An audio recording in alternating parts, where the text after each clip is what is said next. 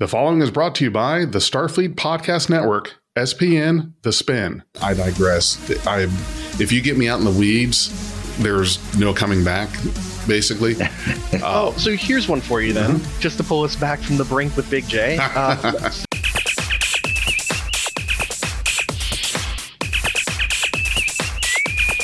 A red alert. I'm Big J with Beyond Trek Podcast. So, welcome all. I am talking to Bill Krause, and I was looking at your Facebook page, just kind of get a, a sense of all the things that you do, and it looks like it's a lot. But the big thing is, is you're you design starships, and it looks like there's a lot of posters, uh, computer graphic animations. Uh, before I get to where I misquote or misspeak on something that you do or work on, could you tell us a little more about yourself and about your work that you do with Star Trek?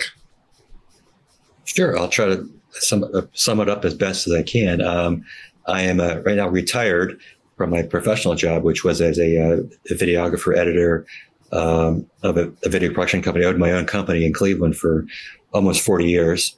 And uh, my model making and starship design had been my hobby for, for many years, but I only recently got into the hobby or back into it uh, about uh, eight or nine years ago. And uh, started to uh, just post things on on social media of things that I'm working on, and eventually got noticed by uh, Doug Drexler and other people within the Star Trek community to uh, and asked to, to contribute to like the Ships of the Line calendar and things like that, and and people would actually then commission me to build the models of, of custom projects that I would be working on or design, and eventually uh, through that uh, got noticed uh, through uh, my friend uh, John Eves, who had asked me to put together a portfolio of some of my work uh, for, for, Picard season one. And then that didn't happen. And then season two rolled around and they thought, well, we can use Bill Krause to design some model or build some models. And that kind of steamrolled into season three and uh, design ships that you saw on Picard, including the, uh, the Titan, which becomes the Enterprise G, as well as the Intrepid. And that's where we are. That is amazing. It had to have been, I can't imagine how it would have felt to get that call that you were going to be working on Star Trek Picard season two and three with the Starship designs. And I've got to tell you, those were some good designs in that series, um, those couple episodes. Now, did you have a lot to do with in in season two? We saw a lot of different ships, different classes of ships, ones that were uh, had the like a a design lineage from example the Excelsior class, and it was modernized to the 25th century, and so were some others. Now, did you have a hand in designing those ships that were seen on screen like that, trying to come up with a, a connection between the old look and the new one? Not for season two. That was still uh, John Eves and uh, Dave Blassett, the production designer, and and uh, Doug Drexler working on those ships. And I was only brought in uh, late in that that production to actually build the gold-plated ready room models of the three stargazers. Uh, at that point, they asked me to uh, design a, a third predecessor to the original uh, TNG uh, Stargazer, which is my only contribution design-wise to that show and it was only briefly seen in, in one episode for like a second in the dark from being, you know, 50, 50, 50 feet away behind Jeri Ryan's head. And it's gone like that. But you can see just ever so briefly uh, the Radiant class TOS version Stargazer. Uh, when th- season three rolled around, uh, again, they asked me to build models, but not till later. Uh, Terry Matalas, the showrunner, had really liked my Shangri La, uh, which was a, a custom designed ship I had built eight years ago, just as my first kind of entry back into the hobby. I just kind of kit bashed this ship. It was kind of a motion picture era ship. And he, he wanted to buy that model and I had sold it to another friend. So I was in the process of building another ship for himself, just as a, his own display model. Was between seasons two and three. And then uh, one day I, I get an email from Dave Blass saying, I hear you're working on this model for Terry. Uh, can you, can we see it mocked up with uh, Picard era engines? And I happen to have a couple of extra engines from season two of the Stargazer. So I kind of photoshopped those in place on my Stargate or my on my Shangri La, and then that next day, I get an email from Dave saying we're good to go on it, uh, and I had no idea what that meant.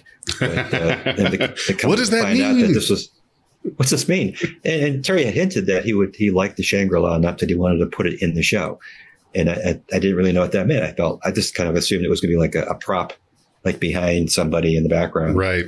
Something on the shelf or on the wall, right? Eventually, it was, but he really wanted it to be the hero ship.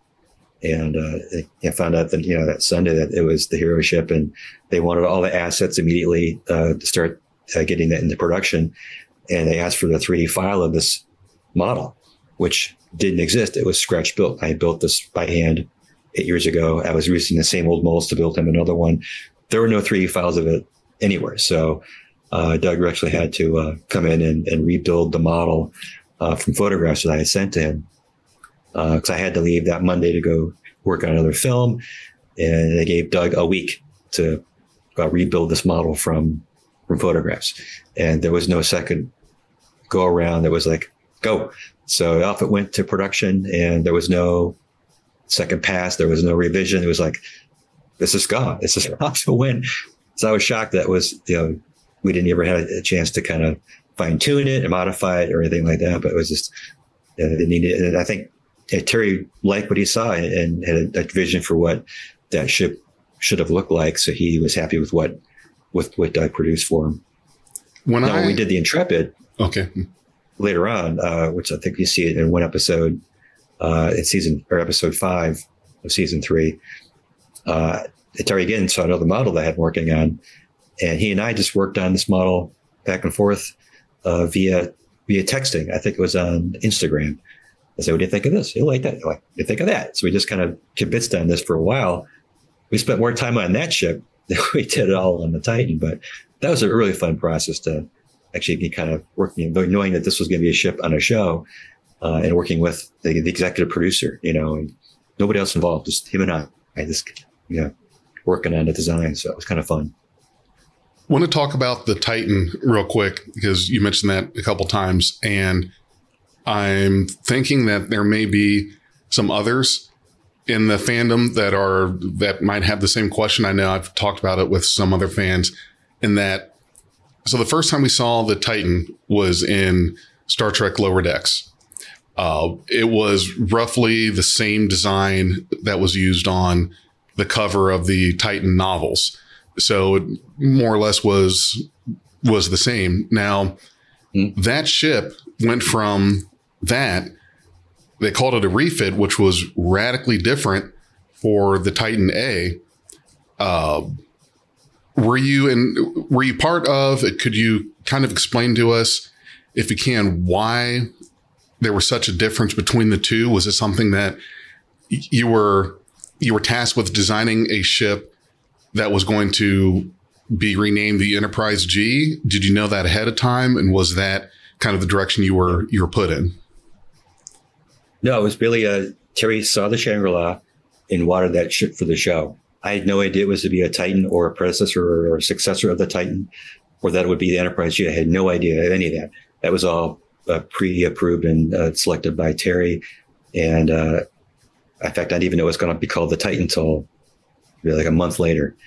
And uh, their flags were raised then. Like we're like Dave and Doug and I were like, Titan, isn't that the same ship that was Riker's? And like, yeah, yeah, don't don't ask any questions. They just want to go with it. Okay. so, you know, we had no say whatsoever in the evolution of it from a previous Titan, the naming of the ship or anything. It was just like, we like the ship for what it looks like. We're calling it Titan and we're going with it. No discussion. Okay. That was, so I wasn't involved in any of that, uh, other than giving them the ship and then they went with it. So, uh, it was the end of my involvement at that point. We did go back and rewrote some of the, the backstory uh, after the show had been, I think, uh, I think was either in trailer form or even premiere. We had to kind of answer some fan questions like you're asking here. So to go back and backpedal. So, all right, where'd this ship come from? And why does it fit into this? Like, so we were basically just kind of like reverse engineering why it's there and why it's named the Titan. Um, and that's that's that story. So, so I don't have a, a, definitive answer of how it got how it evolved, but there wasn't any of that. There was nothing. that led that was like, this is what we want. We're going to make it fit. And that's, that's where we're going with it. Yeah. Now, how does that, how does that feel to see this ship on screen and have it be the main ship of that entire season?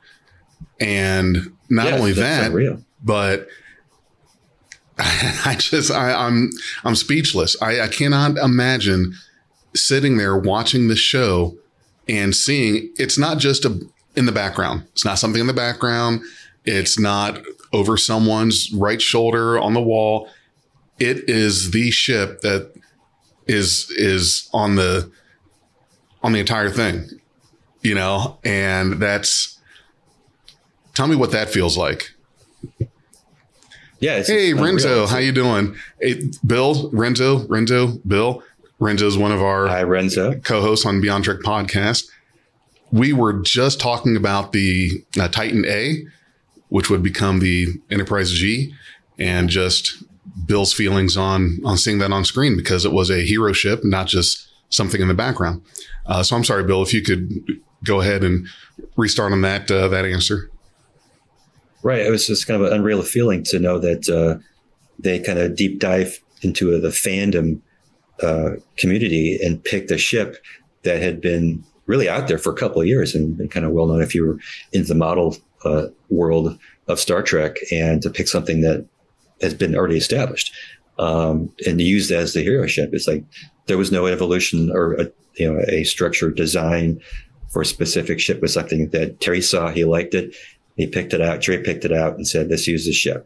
And I was just immensely honored to be even considered and asked to contribute. Then further asked to, to design other ships and then to build them for the for the as on-screen props you see behind the shoulder. So those gold-plated Titans behind them in the, ready room, I built those. So again, doubly cool to see your ship flying around in visual effects and then, then see it on the wall as a physical gold-plated model. I mean, that's beyond cool. so if we get Star Trek Legacy, which is the show that the fans, everyone is really hoping for a spinoff to Picard, your ship is going to be the main ship of that series. So really you've cemented yourself in that if it, yeah, if it becomes a show, so you've pretty much cemented yourself in canon of Star Trek with your work. Yeah, I think uh, the, the legacy thing is really just a um, something that that either, either Terry or the fans had just made up. Yes. It doesn't exist officially in any form. It's just kind of like this would be great if this if this if this happened. The fans kind of you know threw a, a name and logo on it, but it doesn't really exist. And I don't know if that'll ever happen, but I'd be thrilled if it does. But uh, I think if Terry does another show, if he's given the keys, it may be like a, an anthology kind of series where we see a ship or a crew like for an episode or two, and then somehow tied to another ship and crew from another era, but some other inter interwoven. I know for a fact that he loves the motion picture era, and uh, if we do see something from Terry, it, it might take place, you know, in the Kirk and Spock motion picture, late 2280s, 2290s sort of thing, and that'd be very cool. So we'll get the pajamas, the pajama Get the, uh, uniforms. The, the muscle maroons. okay. uh, Okay. Good. Good. So the Wrath of Khan era and uh, and Right. forward. Excellent. Well, so I actually, long story short, my partner was at a convention where you were signing uh, prints of your works, and he bought Oh, yeah? a few of them for my birthday. They made an excellent gift, so thanks for that. But from You're that, welcome. I asked him to ask you a couple questions while you there, while you guys were talking, um, and I wanted to now ask one of those questions to you myself because you said that you didn't really have anything to say about it at the time, right? Um, I was asking, since you seem to have like a huge penchant for designing ships in the TMP era, are there any gaps in the design lineages that you really just want to fill out yourself? Like, what was the Excelsior before the Excelsior, or what was like the prototypical like Nebula before it was a Nebula? Was it the Miranda that led to the Nebula? Like, are there any designs in that era that you just really want to like flesh out for yourself? Because that's what you did with the Stargazer's Radiant class. Yeah, I, I like to live in that the eras of the between the, the motion or the original series and the motion picture, and then that's sort of like where I've been stuck for a while because I I would have a lot of ships I wanted to kind of design, whether whether frigates or scouts and destroyers and and heavy cruisers, medium cruisers, light cruisers, the whole gamut of ships, and uh, I think I've kind of done enough in that era. And there's other eras, like there's the eras between the motion picture and TNG, like the Enterprise the B era. and C era. There's like 75 years of ships that could be, you know, designed. So, and even before that, even like the ships before Pike, between the, the NX-01 and the 1701, there's another 75 years or more even there. So, lots of lots of room to to grow and and play with, and to be in the now in the, the 24th century or even 25th century was just very odd because it's like, whoa, what, what am I doing here? they're using my ships from the motion picture, and we've kind of fixed them up a little bit. They're now living in the world of the you know the late 24th, early 25th, but they're not quite what I would have imagined them to be. But that's where they are. So lots sure. of lots of playing room. Yeah, I mean, is there any any era then of either the lost era between TNG or before TNG and like undiscovered country or anywhere around there? Is there anything that you're trying to work on now? Anything that we should be excited for? I'm a huge ship nerd, so personally, I love finding your posts on Twitter and such, and like digging into them and reading up on history that people make up for them. Well, the uh, the Intrepid that you saw in uh, in Picard season three that was based on my Wasp, which was a motion picture era uh, what I call it, interceptor, had the long stinger tail, which was based on another ship uh, designed back in the 1980s. was a, fan produced blueprint called the Hornet class by Larry Miller. And when I saw that way back, uh, they went way back, like nine years ago, I built my version of it called the Wasp and the Shangri-La together. And both those ships you see in, in Picard head to head as the Titan and Intrepid.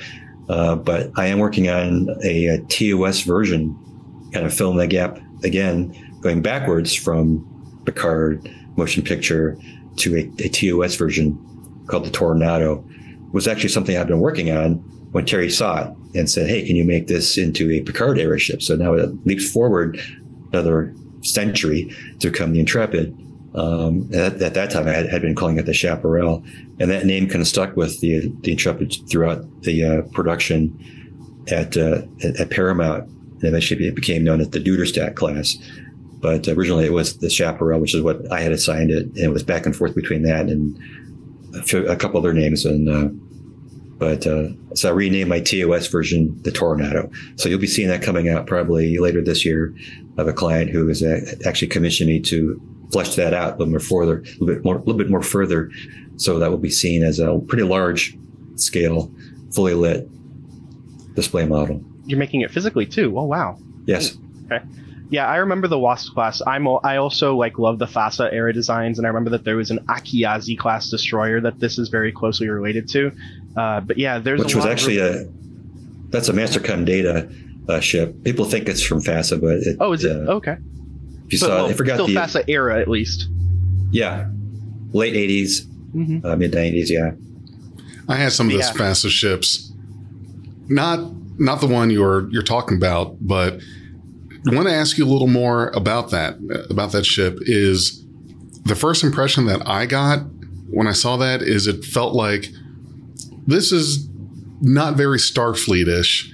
It just it had such a I guess a kind of a design departure, not so much a departure, but it was not quite what I expected seeing a Starfleet ship so, and you designed this, the the original, I guess, foundation of it for the motion picture uh, motion picture era of ships. So, going back to that, there weren't, weren't really a lot of Starfleet ships shown on screen. There was a Constitution class, and if you're talking about doing this before uh, Wrath of Khan, you had the refit Constitution, and that was it.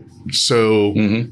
seeing that we had basically only seen um, uh, one ship in its refit version, what took you in that direction to to design it to look like look like a wasp? Well, I think, like you say, you you never, never really saw very many ships of that era. You only saw the Enterprise, and then eventually the Reliant, and then again uh, maybe the Excelsior and the Grissom, and they all have slightly different looks uh, I just wanted to kind of fill out that that aesthetic with ships that don't all look exactly the same. We're using, reusing the same components over and over again. I feel like even the Reliant is just a rehash of Enterprise components. And uh, I wanted to see something to really stretch that envelope and see different things. And of course, the the Wasp itself is based on, like I said, the fan design by Larry Miller, and so I, I basically just kind of redid his design and my take of it because I, I, thought it was an unusual design and it looked very cool, and I just wanted to build it for fun.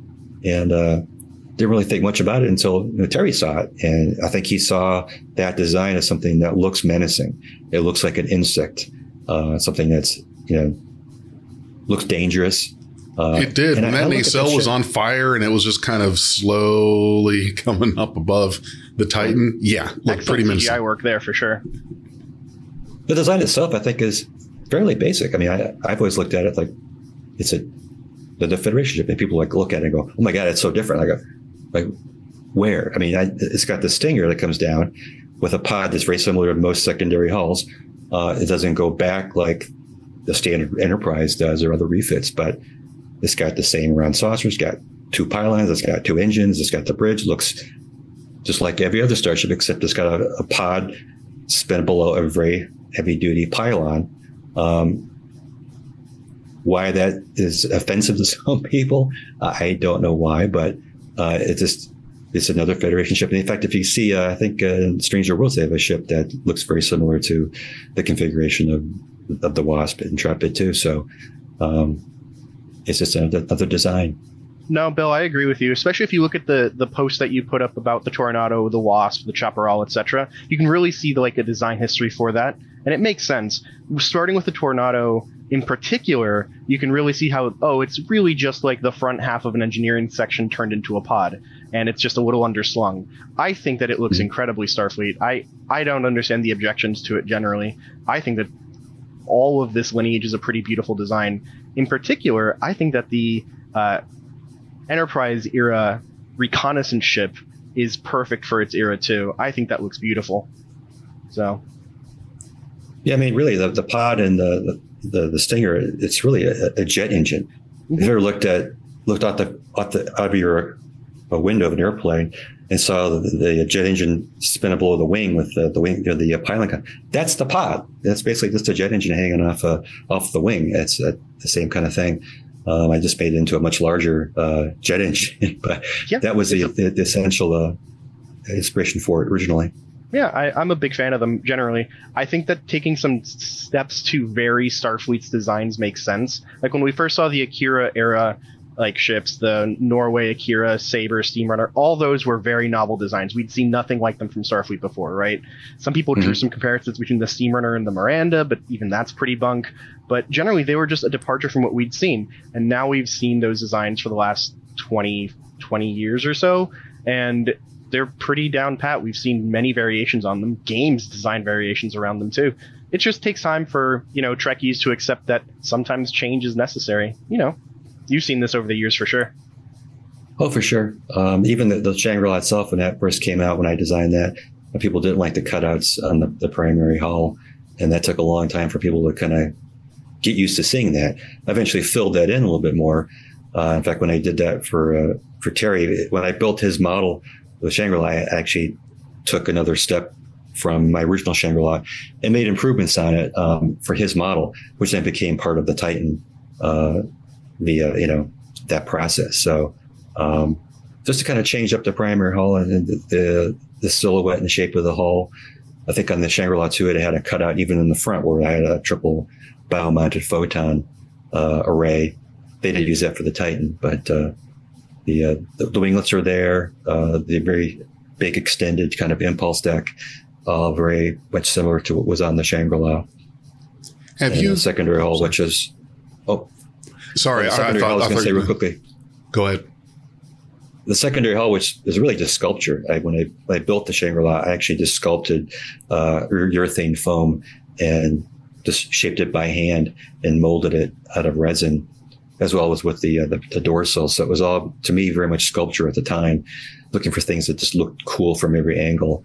Um, but it get kind of another take on an Excelsior or refit kind of hull. That's basically it. So here's a question about your process, I guess. Do you find yourself mostly doing your design work on paper first, then you draw things out, then you translate it to digital formats, and then you make a physical version? Or, like you just said, did you like just get struck with inspiration and carve it by hand out of material? Like, what's more typical for you? Yeah, I would start with a, sketch. And back then, when I was doing the Shangri-La, I, I, didn't have a digital process yet. That was still pretty. I don't think 3D printers even existed then, but um, I was kind of doing an old school where I was actually uh, carving a master out of foam and going to a hard, like or silicone mold, and then casting a, a resin part out of it. Now I, I would do it uh, possibly for smaller parts, but it's more of a process where I'm sketching, going into a digital 3D model of it, and then it gets 3D printed. Um, I kind of lose that tactile feeling of shaping things with your hands. Uh, you're now doing it with a mouse and a, you know, your keypad, and it doesn't feel as organic that way, but uh, you, you can kind of get there. But once you get the, the 3D finished, finished part, you have some more room to kind of fine tune it a little bit by hand if you wanted to. I enjoy it. I think I enjoy that more. But I think the bodywork is my favorite part of the model building process. Is to really see it kind of all flowing together and uh, making it feel like it, you know, like one cohesive kind of ship rather than just separate components that just glued together. Do you find yourself with the 3D printing part that you're you're doing more revisions than what you did? Obviously, you're probably able to do more more revisions of your design work, but has that become, I guess, a a burden, a set setting yourself back because now you have the ability to keep doing these revisions over and over, uh, which is in direct contrast to what you talked about earlier, that there was there was one chance, one shot of designing this ship and getting it out. There was no second pass. Yeah, like do you mm-hmm. fall into the trap of perfection? Like I've got to get it perfect and keep adjusting forever rather than settling for good or good enough? I, I do settle for what I think needs to get done in the time frame that I've given myself to build them. So I've got so many ideas that I know I, I, can spend forever just on one idea but there's so many of them that I, I just save them for the next project. So I get to a point where I think it's it's met most of my goals uh, design wise, and then I just get in production. I just have to build it because it's really the goal for me is to see it physically in front of me. Whether I like it 100% or not, it's just I need to get it out there. And if there's something that I don't like about it, I may tweak that a little later on while it's in production. But as you're designing it, you kind of kind of get you know the base is covered. And then we're you know worry about sweating the details a little later. But there's so many ideas that I have that I just kind of I will save every iteration of a model as I'm working digitally because you can save a version. And so, well, maybe I'll try something different, but make a copy of it, make that change on that model. So I end up with like probably 50 variations of, you know, a concept. And I may go back to revisit some of those concepts and then evolve that into another model. So nothing's gone to waste. I always try to save everything that I can but you can't, run into the problem where you've got, gosh, I can do this and this and this and this and this, and you get to kind of draw the line and say, okay, we need to get this thing done, you know, in a timely fashion. So you put, you put limits on yourself to what you what you can do and um, try to get done for sure. No, I totally can relate to the concept of having to get something out of your brain just because it's been stuck there, right? And trying to get it working. This is a, a bit of a story, but I'll tell it. I am a child of AOL. That was what I spent a lot of my childhood on, and there were a ton of AOL forums and boards where people would post their custom ship designs. Right. I fell in love with the art of one particular artist. His name was Alpha Jack. I have no idea what's happened to the guy, but he'd put out these awesome designs in the like TNG era, and all of his works, as far as I can tell, are lost to the times of the internet. Can't find them anywhere. I had uh-huh. printouts uh-huh. of them from that era, uh, but that book got lost in a move kind of thing. Uh, oh. Uh, but for like the last seven or eight years now, I've had like the damn it, was it victorious or glorious or fear? It was something Eos and it was cool. But I remember what the design was, and I remember what the ship's purpose was because he would tell stories as the ship was being constructed and the whole thing. It's bothered me for so long at this point that like three months ago, I found uh, an artist, commissioned them to be like, I'm just gonna word vomit this out at you and we're just going to try and make this work so at least it exists again because it's been bugging me in my head that this was this cool design that I want back out there right? Hmm. so I totally understand the whole like I've just got to get it out because it's bothering me that I can't get it out. Right. Yeah I will save like I'll go through the internet uh things that, that inspire me whether it's other shipbuilders or uh, cars or airplanes or any kind of vehicle and I just save this reference stuff and, and folders and uh, just as fodder, you know, to uh, you try to absorb it all and like you're hoping by some kind of osmosis that it just soaks into your brain. You can just spit it back out as, you know, what you're what you're hoping uh, it's all kind of like a sum of all these things. Yeah, I was Uh, 10 or 11 yeah. years old at most. I can't, I don't have like a saved file. Like I didn't save images at the time. I just printed them out thinking that, you know, Yeah. I'll keep the paper and I won't lose the binder that I kept the, nope, that binder's gone. So Yeah. yeah, there was this really cool story about this ship being assembled at the Titan, uh, Titan yards because Utopia Planitia was overburdened with war with war building for the Dominion War. This was during like Deep Space Nine's fourth or fifth season. This ship was meant to, to serve as like a landing helicopter equivalent, like a LHD equivalent. So it had like well areas for landing crafts to settle on a planet that could be repurposed as mobile field hospitals or mobile barracks, that kind of thing. Just drop them off and the ship moves on, kind of thing. That's the whole design. It had this cool like nebula-ish design and I've got the whole thing in works to recreate it. So I'm I'm excited for it to be done, so I can like show the internet this thing that's been lost for the last 20 years that I thought was really awesome. There's going to be some kind of expedition dig somewhere far in the future, and that book will be found that you lost. It will be somewhere in some kind of archaeological project or something like that. I can only hope so. Bill, has Yeah, there been? I'm sorry. Go ahead, Randy. No, no, no, no. I was just going to add one last little detail that I remember about it. He talked about how when you were bringing together the two halves of the saucer, the the skeleton for it, they were like brought down. It's being pushed by work bees, so he called it the dance of the work bees in his little description, and that little phrase has stuck with me. It's like little cool world building aspects that people come up with when they talk about these designs that they've made. Uh, I just wish we, as a community, preserved them all better, right? Because Mm. I failed at that, so I'm hoping we as a group can get better.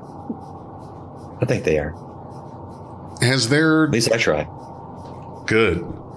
Bill, has there been any design that you worked on, finished, did, it's it's out there that you that still bothers you that I wish I would have done this or I wish I could do this, but I cannot go back and change it because it's it's locked in. Like for example, the the Titan A, which became the Enterprise G. That hmm. unless there's something written in canon and the story that it had to change some kind of look or design, that's it. That's in there. And anything in your head is just like, well, I wish I could have done this one thing, but it's possible that I never will be able to will be able to. Is there anything like that with any of your designs that were used that were published that kind of keeps you awake a little bit? Like I, I wish I could fix this or I would have done this one part differently. Hmm. Uh, not anymore. I think uh, because I've I recycle so many ideas into the next ship that I, I kind of work those Jones out. You know, if I, if I feel like I didn't quite finish a ship to my satisfaction, the next one I will do that or make that kind of change into the next one in some way. So I always feel like I'm working those things out one ship at a time. Um, things I look back on in the past, like they're out there, and you know, I, I just have to be happy and satisfied with them, and, and not dwell on them. But I, I did have a, a concept designs for the the, the Titan headache. Had we given more time to develop it, and I sketched out a bunch of things, thinking that we would have you know more of a you know a collaboration with ideas, and and of course that never happened. But uh, with the Titan, if, when they when they they asked that for that ship to be uh, kind of you know and I found out it was going to be a, a 24th century ship or even 25th century ship, I had some very uh, outrageous ideas of making it very streamlined. Um, and not realizing that they w- really wanted to keep that the motion picture aesthetic. And uh, of course, when Doug built it, he used an existing uh, refit primary hull, which is what I used in the Shangri La. But I thought, well, we, can't we change that a little bit? I mean, sure, it's a saucer, but can we just change it, the profile just a little bit so it doesn't look obviously like we've taken the refit hull, which we did. Um, but little things like that could have easily made that ship feel more period rather than looking, you know, like it does. But and I had sketched out some very easy ideas. I thought of just kind of streamlining streamlining the uh, the uh, the impulse engines, which I thought were very very boxy and the Titan. I thought, well, we can really just you know rounded them off, streamlined them, you know, done a whole bunch of things. And uh, so I was sketching out all, all, sorts, all sorts of ideas in my hotel room when I was in Denver. Uh, while, other, while Doug was working on it, I'm thinking, okay, we're going here's, here's, here's my first round pass, here's my second round pass, and like, no, we're good to go. I'm like, oh, so I just kind of shuffle them back into a file folder and there they sit. So I don't know if I'll ever, I'll ever build a, a version of it uh, that uh, that I've uh, sketched up. But I had prior to uh, Picard season three, I had worked on uh, designs for a Shangri La that might have existed in the, in the, Enterprise C era. So those were already on was already on the, the, the drawing board for a future project before uh, Picard came along. So I may still do that. Um, it, it, may it may disrupt the the Shangri La to Titan uh, history legacy uh, because it's a ship that I'm inserting between those two.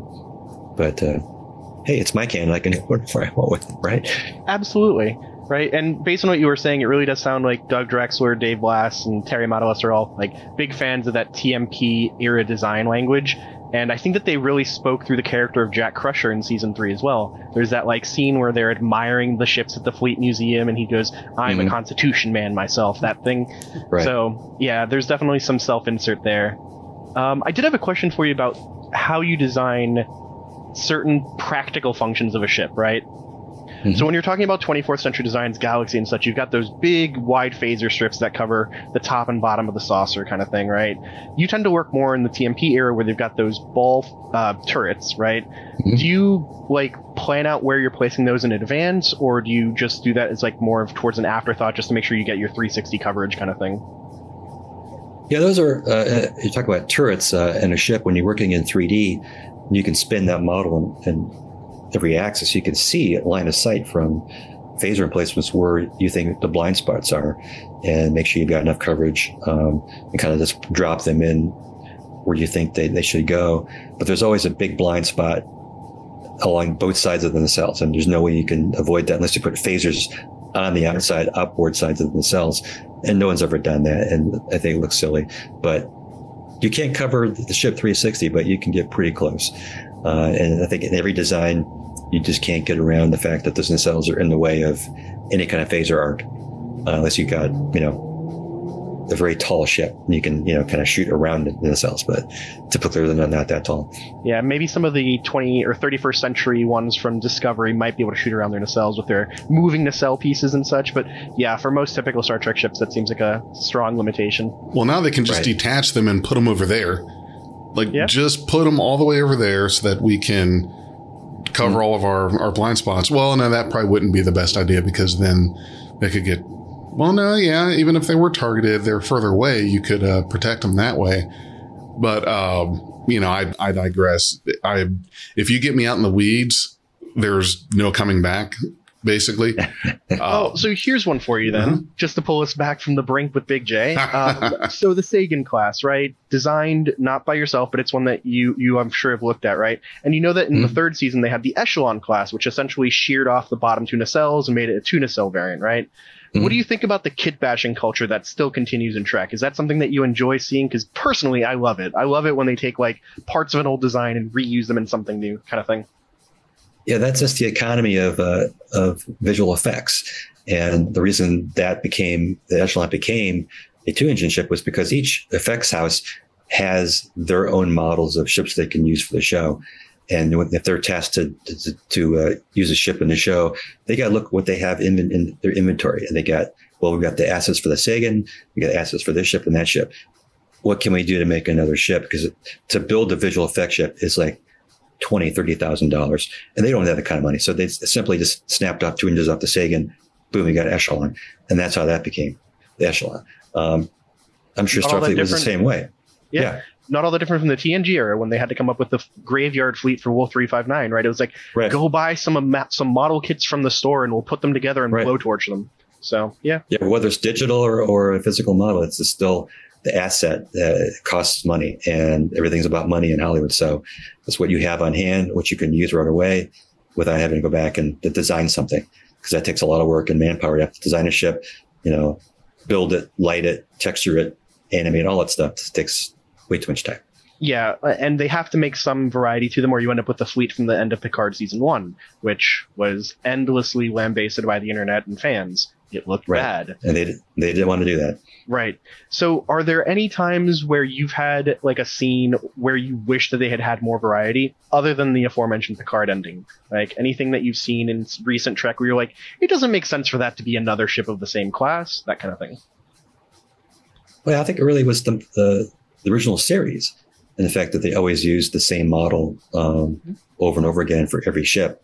Um, and I always wanted to see other ships, which is why I got into model making at all was because I wanted to build a Starfleet of variety and not same, not the same constitution over and over and over again. It was just a different number. I wanted to see if, if the heavy, if the uh, Enterprise was a heavy cruiser, I wanted to see medium cruisers, light cruisers, regular cruisers, destroyers, scouts, you know, the rest of the fleet and their crews and not the same, you know, constitution over and over and over again. I would have loved to have seen your version then of the Ultimate Computer, right? Because that's yeah. the episode where I think it's most blatant that oh they only have the one model, don't they? So.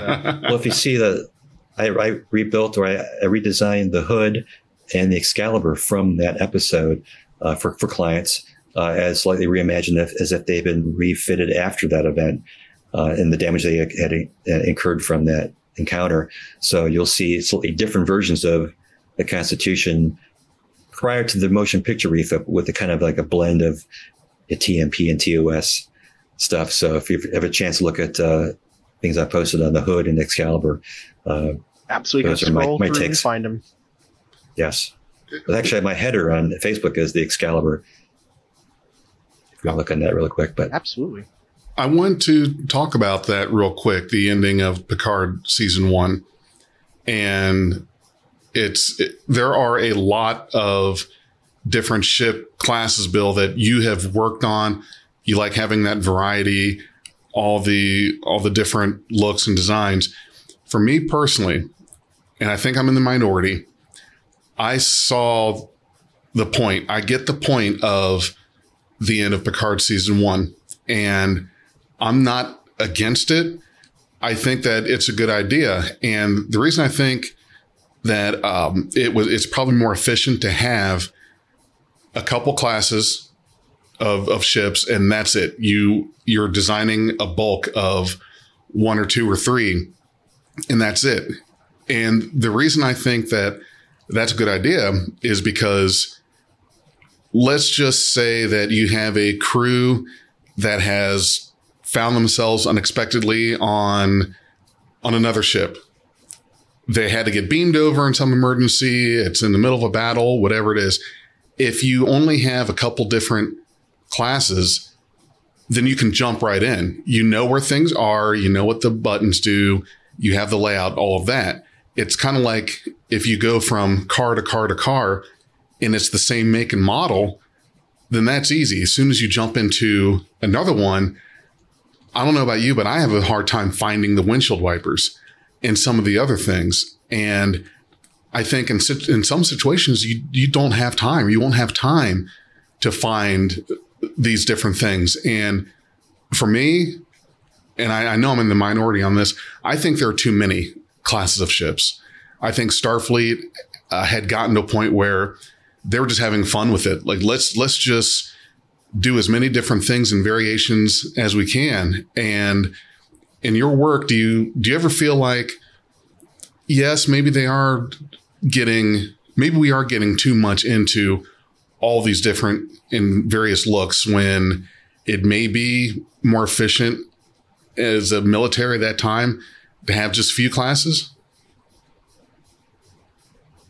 I mean, it's it's up to uh, the producer and what they feel Starfleet should be focused on and and like you're, what you're saying is makes perfect sense that you know it makes sense to have a, a fleet of all the same ship uh, in terms of production and, and and familiarity with the function of the ship and operation.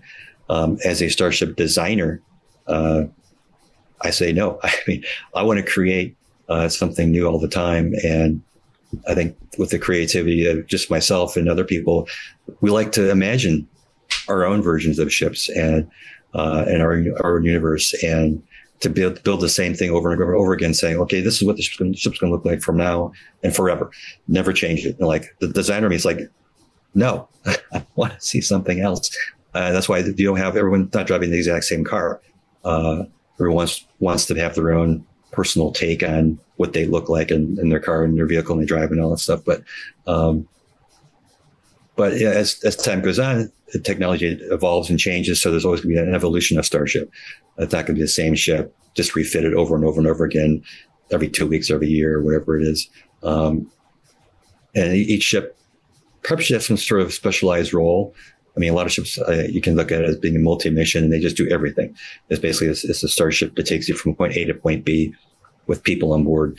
Either you're helping some uh, uh, humanitarian mission in deep space or, or exploring strange new worlds, or you're in a battle against uh, some sort of domestic terrorist or whatever. Uh, these ships have to really do everything uh, all the time. There, it really isn't like a dedicated battleship or a dedicated explorer ship.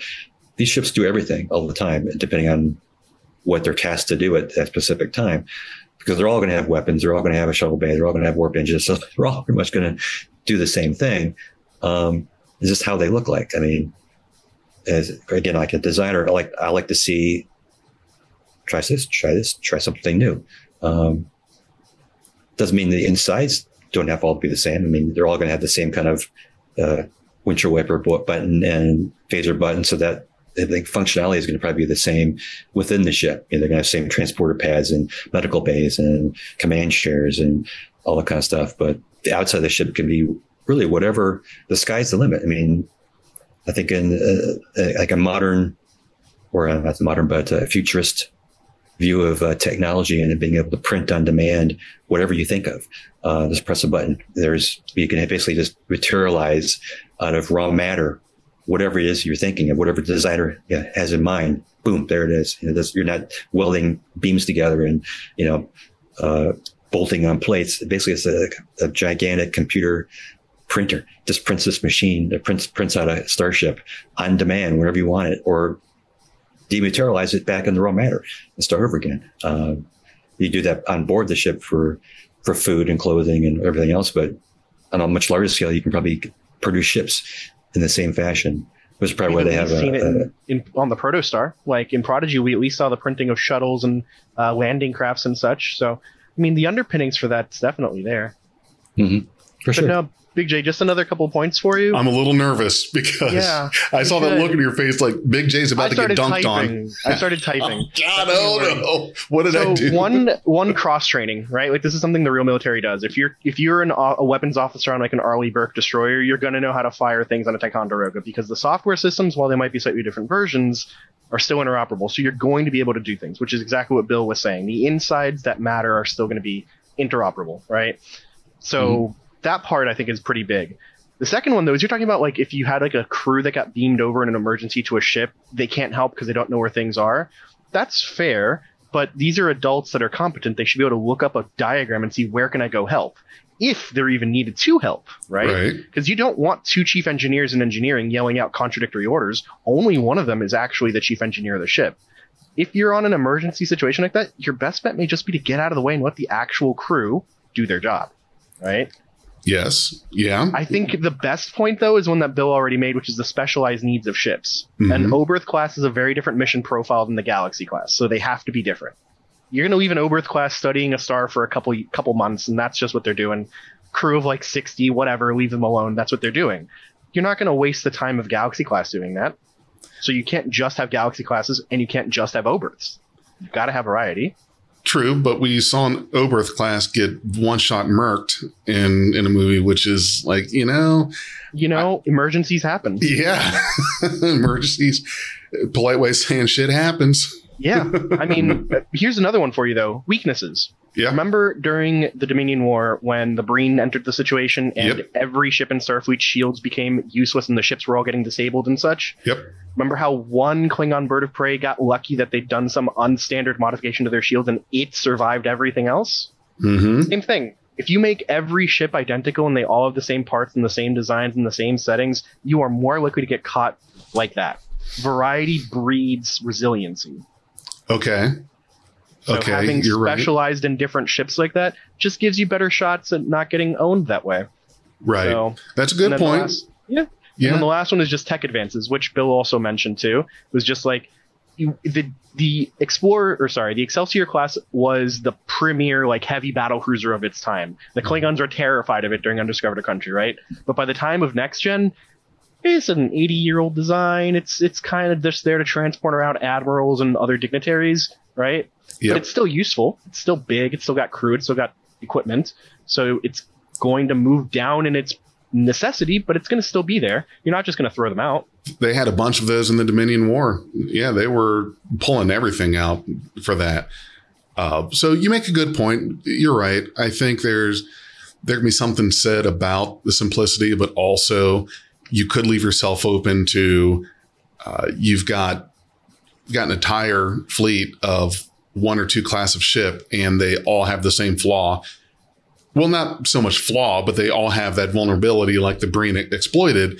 Now, what, what do you bird do? of prey from Generations? Remember the one that we all hate, the one that had that d- flaw in its cloaking device, the yep, yep, magnetic coil or some shit, right? yeah. That was a flaw that got exploited. Defective plasma all- coil. Yeah. That's what it was. Yeah, they all had the same flaw, so they all got retired, right? Mhm. If you had all of your ships as the same thing, you can't just retire your whole fleet at once. You've got to have variety. That's a good point. Yeah. See, I like hearing from Renzo. I really do. It's a treat because everything you say makes sense. I try, and I'm sorry for being so long-winded, Bill. This is more about you than me. I just wanted to No, give no, no, no. listeners some response to Big J's beef here. It's totally fine. I'm not the, the best at explaining things or explaining my own ideas, but uh, you know, I try. Do you have anything that you're working on now that you're aware of that may be used in something that's that's upcoming? No, that as you know, that the strike going on, there's nothing in production Right. uh, right now. And oh, I don't know- even think you could talk about anything that you might be working on because of the Probably not. strike. Um, yeah. Yeah, I'm not working on anything uh, for the future. Uh, nothing that they- they've contacted me to, to do. Um, um, In your free Yeah, time, do you nothing I- just like keep sharp eyed, just what uh, free time? crafting, drafting? uh, true, You got right? missions to make. Yeah, I, my my job working on uh, starships is twenty four seven. I am in the shop every day, or at the computer uh, making posters or compositions for whatever. I'm like, like calendars coming up again for twenty twenty five, uh, and then these posters I've been doing. I really just did them for uh, my convention appearances, which I've been doing now recently. And they asked me to bring something along with me so I can sign. So I started producing these uh, posters. And uh, so I took them to a few conventions and uh, I had some extra. So I brought them back home and I, I put them up for sale on, on, on Twitter and other social media sites. And they're just going like crazy. So I had to reorder four times. I just wanted to get rid of my stock, but now I've been selling these things like crazy. Yeah, you got one Look of the original. at- no way. I've got quite a lot of them actually. Was that your friend that was at uh, oh wow. the uh, Station Unity in DC? Yeah, that Yeah, was okay. Alex, my boyfriend. He was the one who um was for my birthday, and he just got me like a whole stack of these, and these are lovely. Wow, I'm gonna get them framed. Oh wow. One of everything. hmm Oh, that is unbelievable. There's like four new ones too. I've just come up with. Oh, that's exciting. I'll have to keep an eye Yeah. for when you if you come back. I was just working that day. I wanted to go myself, but I was I was just trapped. Ah, yeah, I love these posters. They're lovely. I'm gonna get them framed and put up, probably alongside that one too. Um, very cool. mhm. As far as as far as you know, is there any sort of like taboo subject when it comes to the building of ships for like the community? Because that's always something I've wondered. Like I've not seen some some kinds of designs that I would have expected, right? Like I've never seen like a patrol boat equivalent, right? Like No, No? I mean, taboo meaning like uh, just something that designers just don't shouldn't bother to produce. Yeah, something that designers just don't bother to produce for like fan producers don't bother to touch when it comes to making ships for Trek. Like if you look at like the video games, we'll always see like an artillery ship or we'll see like a scout ship, but we don't really see like some of the more niche things like a Q ship, right, from the World War One and Two era. Something that's stealthy but Starfleet, but when you attack it, oh, it kicks your butt. That kind of thing. Just some designs that are just lacking. I've always wondered if there's like a taboo against it. not that I know. I mean, I, I try to uh, work both ends of the spectrum by making something small, like I've done a shuttlecraft and I've done a scout ship and like a crew of eleven, and something as big as the Endurance, which is my biggest ship. So and everything in, in between. So I'm trying to fill in as much as I can before moving on to like doing Romulan, which I've never done, or Klingon, because I've been so focused on Starfleet and Star Trek Starfleet vessels that uh, I haven't even touched any of the you know other races. Would that That's be other overkill? area. Do you think that'd be be, that'd be too much to jump into doing Romulan or Klingon or other uh, sh- uh, fleets ships, other Empire ships? Overkill for me or for for you like because you spend all of this time you have all this time and expertise put in towards the starfleet ships. Do you feel that you've you've you're at that point where it's kind of this is where i'm Okay. at this is the silo i'm in it's too late for me to try to design anything non-starfleet? Yeah, I think I've run into that that wall where it's like I think I've done uh, all the ideas that I think I wanted to do, at least for that the, the two areas that I've been working mostly in the TOS and TMP, where maybe I just work in like just backing up and going back to uh, TOS, but from a Romulan or Klingon perspective, and just filling out those fleets, like we've all overseen, like the Klingon D7. Um, I know there are other Klingon ships, and I don't know a lot about them, but kind of filling in some of those blanks too uh, and even in the Romulan ships of the motion picture era, we've never seen. So um, those are things that you know that want to build the ships that are in those places where people haven't looked a lot, and try to imagine something that that might be there. Uh, this is using bookends like a you know uh, whatever the last Romulan ship we've seen from TNG and the last one we've seen in TOS, and I think there's really nothing in between. So uh, there's a lot of lot of playing room there too. Yeah, I think that actually brings up one of the things that bugged me most about, at least in the new era of Trek designs. So the Klingons in Discovery, the first two seasons, right? Their their physical appearance you can explain away with genetic engineering, and that can be something that takes doesn't that takes no time at all. We've seen that in Enterprise and such.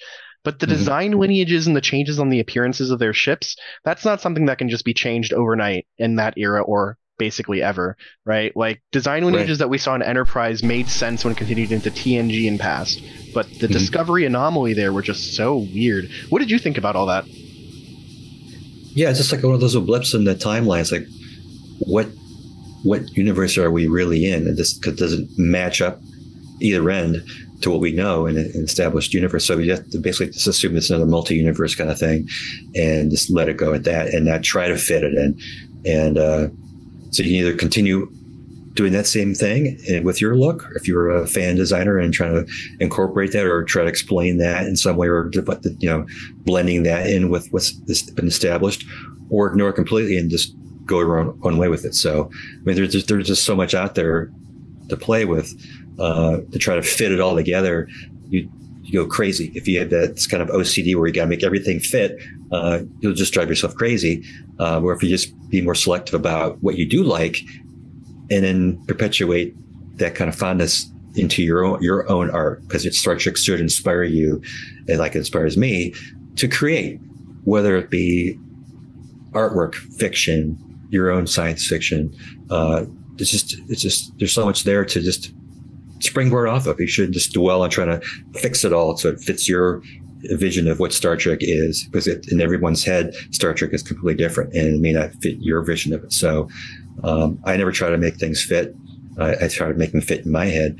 I don't expect people to like it or you know fit their like of Star Trek. So um, all you can do is just you know, take what you like from Star Trek, ball it all up, and roll out your own ball of it, and hopefully someone else will enjoy it, and inspire them to do things. So Well, I, I think that's what the producers of Discovery season like two actually ended up settling on because they went back to that classic D7 arrangement of ships, and that's what we've seen in Strange New Worlds now as well. Like we haven't seen any more of the crazy insectile looking Klingon ships from the first season. They've just kind of Mhm. been phased out, which is probably for the best. I think they Yeah. it looked like they just went out of their way to be different. Like we Yeah, just want I to agree. do whatever we can to be different. And in regards to the ships, I could have I didn't have a problem with it until they they named off one of those those new ships the same class as what we damn well know is not anything close to what it looks like, the D7. And in regards to the look of the Klingons, I like talking about this because this is something that will be a part of Star Trek and discussions forever. I personally don't see the problem with the Klingons in season one of Discovery. Here's why I say that. And I had an interview with another gentleman about this the other day, and they did not. If they would have had Worf or any anyone already established in season one of Discovery, and then say this is this is who they are. That's it. I could not have gone with you on that. Could not have followed that.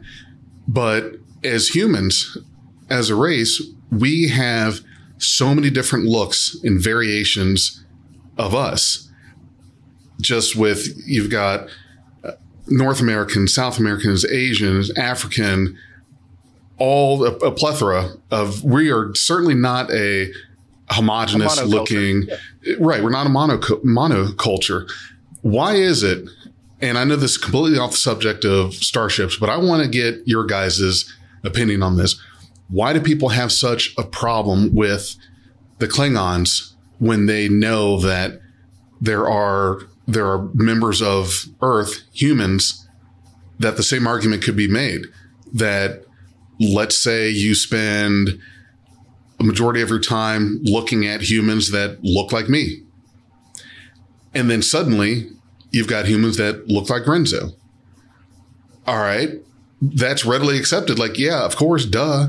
But we somehow cannot accept that the Klingons could have just as wild variants of looks as we do. We have that. It's okay. We know that. We acknowledge that. But when it comes to the Klingons, like, oh, no, no, no, no, no. We can't do that. Mm. I think the biggest objection the fandom has is the fact that we got an explanation for why the TOS Klingons did not look like the TMP and on Klingons. We got that in the form of an Enterprise little storyline that talked about genetic engineering, and that explained why they looked more humanish, right? And that was a decent explanation that like gave us verisimilitude there, right? But the change that was done for the Discovery ones hasn't just been like we're seeing multiple types of Klingons. No, it's we're only seeing the new kind if in the scenes that they had done for the first season of Disco, they had used a mixture of the TOS era looking Klingons and of the Enterprise looking Klingons, I think that would have gone over really well, in fact. Right? But they didn't do that. They instead went with a third new variety, which I happen to be with most people on this one that I don't think they looked very Klingon. And it wasn't just their facial appearance, it was also their armor, their accoutrements, their ships, their gear, everything just looked like it was a new race. Mm-hmm. They could have waved that away by explaining it as being like, oh, these are just Klingons that come from a specific religious sect that we're seeing. But then they brought in the whole Klingon like High Council in a scene, and they all look the same, right? Oh yeah. So they specifically mm. made it look like this was the only kind of Klingon of that era, and that's kind of problematic because it doesn't make sense that they have never been registered as looking like Klingons like that before or after. So I think what you said before is true with regards to the Klingon fleet as it was for the Klingon people in this. They just wanted to look different. You can see the design elements that they brought into this look like things from H.R. Giger all over. There's like skeletal patterns and building on things. They look straight out of Alien. Looks mm-hmm. awesome. Doesn't look Klingon, right? I think is what I would say. Trekkies are stubborn. We don't like change. We don't like things to change what we already knew. That's a well established thing, right? Like people complain about the Romulan Bird of Prey in Picard looking updated because it didn't look just like the smooth plastic one from the 1960s. okay. It's the same ship. It's very clearly the same ship, just a little bit more detailed. It's just a better model. Calm your tits, right? But yeah, nope, that it was a budget kind of thing. approach people had. Yeah, it, that's not the approach people had. Right. And I don't think it's a budget thing to say that the TNG era Klingons updated to look like the Discovery era Klingons just yeah. based on budget. That one doesn't make sense to me. Same thing for the Andorians and Enterprise. We got these fully animatronic antennas on Shran that were fantastic. Shran was one of the best characters on the show, but when we see the Andorians in Discovery and in Strange New Worlds, their antennae are strangely stiff and non-emotional, not not emotive, right? So like mm-hmm. they may look cooler but they don't necessarily perform better. Like we had the same problem with the Klingon actors. Their mouths were so mushed by all the prosthetics and the teeth that it was harder to follow them, even if you spoke Klingon, right? So I think it really was just a drive to look different, at least in my opinion. And I think that that bit them in the butt, and that's why they've backed out of basically all the changes that they made to the Klingons. The Klingons in that Strange New Worlds now are looking a lot more like Worf than they are like like L'Rell, right? Same thing for their armor and their ships and their guns all of it. You're so, right about that. The Klingon High Council scene in the series premiere of Discovery, they had a chance, an opportunity right there to where everyone would have just been like, okay, yeah, cool. It's these are the I don't know these are the African Klingons and the ones we'd always seen before were the American Klingons. Whatever. I don't quite like that make. phrasing for it, but I, I get what you're getting at. Yeah, yeah. I, okay, that could have been the Russian Klingons. I, I don't know. I'm sure. I'm not good at analogy or anything, but you you get what I'm saying. I do. I do. I do. I do. Uh, they had a chance to show that council with the different ones, but they try to pass it off as, oh no, no, this this is actually this is Klingon. Yes, which couldn't fly with that. And right. I think I wonder if part of it is because the whole uh, the whole plot with with Ash Tyler and and Voq that the makeup had to be so drastically different that you could not tell that they were the same actor. For example, Michael Dorn you can recognize him in and out of the makeup as as Worf. Um, and but some of the other, Ash Tyler is a little bit harder. Yeah, I see your point. Yeah, they, but like I said, they could have just gone with this explanation of like these are the Klingons that are of an ancient breed or an ancient yep. sect that the Hur'q genetically manipulated to be better laborers, and that's why they have this sarcophagus ship that looks like nothing else we've seen. Mm-hmm. But then when they decided to make it so that all Klingons look like them and all the ships are these new designs, that's where I think they overstepped. Yeah. But I, I really want to hear what Bill thinks about this whole thing because it looked like he was nodding along a bit. Well, yeah, I think they changed everything in, in Discovery, uh, not just the Klingons, but uh, I know uh, even for the, the Federation starships designed, uh, the edict uh, from Bryan Fuller when he first uh, began the show as the showrunner was he did not want round nacelles.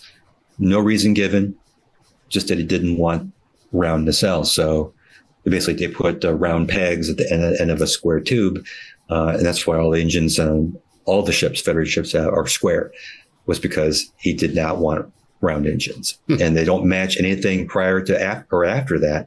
Uh, they just kind of forget that design aesthetic ever happened. Now it suddenly Enterprise flies in with round nacelles and it's been round nacelles ever since in Strange New Worlds. And you never see a square engine ship again, except in Discovery, or if you go back to an old Discovery episode. But um, even like uniforms, all, all that stuff aboard ship was I think designed specifically to be different. Uh, that was just the way that the production uh, was designed and uh, told to do. Uh, not meant to fit our versions of canon and Star Trek. We can try to make it fit as best we can, but it's really all about art direction and what someone else wants to reimagine Star Trek to look like for their yeah. TV show. I think that the Star Trek Online team actually managed to do a pretty good job of trying to add them back into canon, right? They talked about how like designs of this era were working off a slightly different propulsion model than the others. That's why all the nacelles look different, why they're so long. Like they wrote up this whole blog post why when they were bringing these ships into the game to explain that discontinuity, I thought they did a pretty good job. They mostly came from one design house out of like Beta Eridani or something. I don't remember. But like they tried to make it work. And when it comes to like the ship's nacelles all looking weird and the fact that their hull plating doesn't match with TOS era stuff at all. Like I can see the the logic behind it just being a different design house came up with most of the designs and that's what perpetuated during that era. I can follow that because they still look mostly Starfleet. The Hoover class, all those designs, they can still be pretty interpreted as Starfleet. It's harder with the Klingon ones. They just looked They were the Fords, not Chevrolets. No, it's more like comparing like an F1 race car to like your cousin's beat up pickup truck. That's kind of the difference there for the Klingons. You you just wouldn't assume they're the same thing. mm-hmm. Right. Oh, Bill, I just wanted to ask you as we wrap up here: uh, Are there any social media links, projects, things that you want to just talk about to promote or advertise about that you're working on right now that you w- would like our audience to hear? Well, I, I post uh, on my Instagram account, which is I think uh, Admiral Buck. Uh, Twitter is Buck Admiral, and my Facebook is just Bill Krause at, at, Facebook. And I, I post uh, projects that I I'm currently in progress of working on, and uh, I'm building another uh, Enterprise G for a client. He asked me to build him one. Uh, to get ahead of the line. I had basically an 18 month wait list of people uh, who have commissioned me to build them their projects for. And I have to close my commissions because I just have so many that I simply just cannot, you know, maintain that list. But uh, I'll be posting some work of that Enterprise G putting together again the posters, which uh, a showed, but I've got some more of those coming up for sale this week. I'll be posting those up for uh, availability on those three websites. Um, and that's about it. I guess the Tornado will be coming out uh, well, later this year, as well as a uh, a large uh, Radiant, uh, which will also be lit for another client. And those are my two fall projects following the Enterprise G. I look forward to seeing them myself. They, they, your work is always super impressive. So, thank you, and thank you Happy for thank you for being on here with us. We really appreciate the time that you took, and we'll I appreciate you, the uh, invitation. Absolutely, we'll let you go so you can enjoy the rest of the evening and anything we can ever do for you to, to help you out and help you promote anything or bring attention to anything. Just let us know, and we're there to help. If you enjoyed this podcast, you can support us at patreon.com slash beyond trek. We are Beyond Trek Podcast. Lower your inhibitions and surrender your years. We will add inspirational and hilarious Trek content to your day. Your attention will adapt to subscribe to us. Resistance is futile.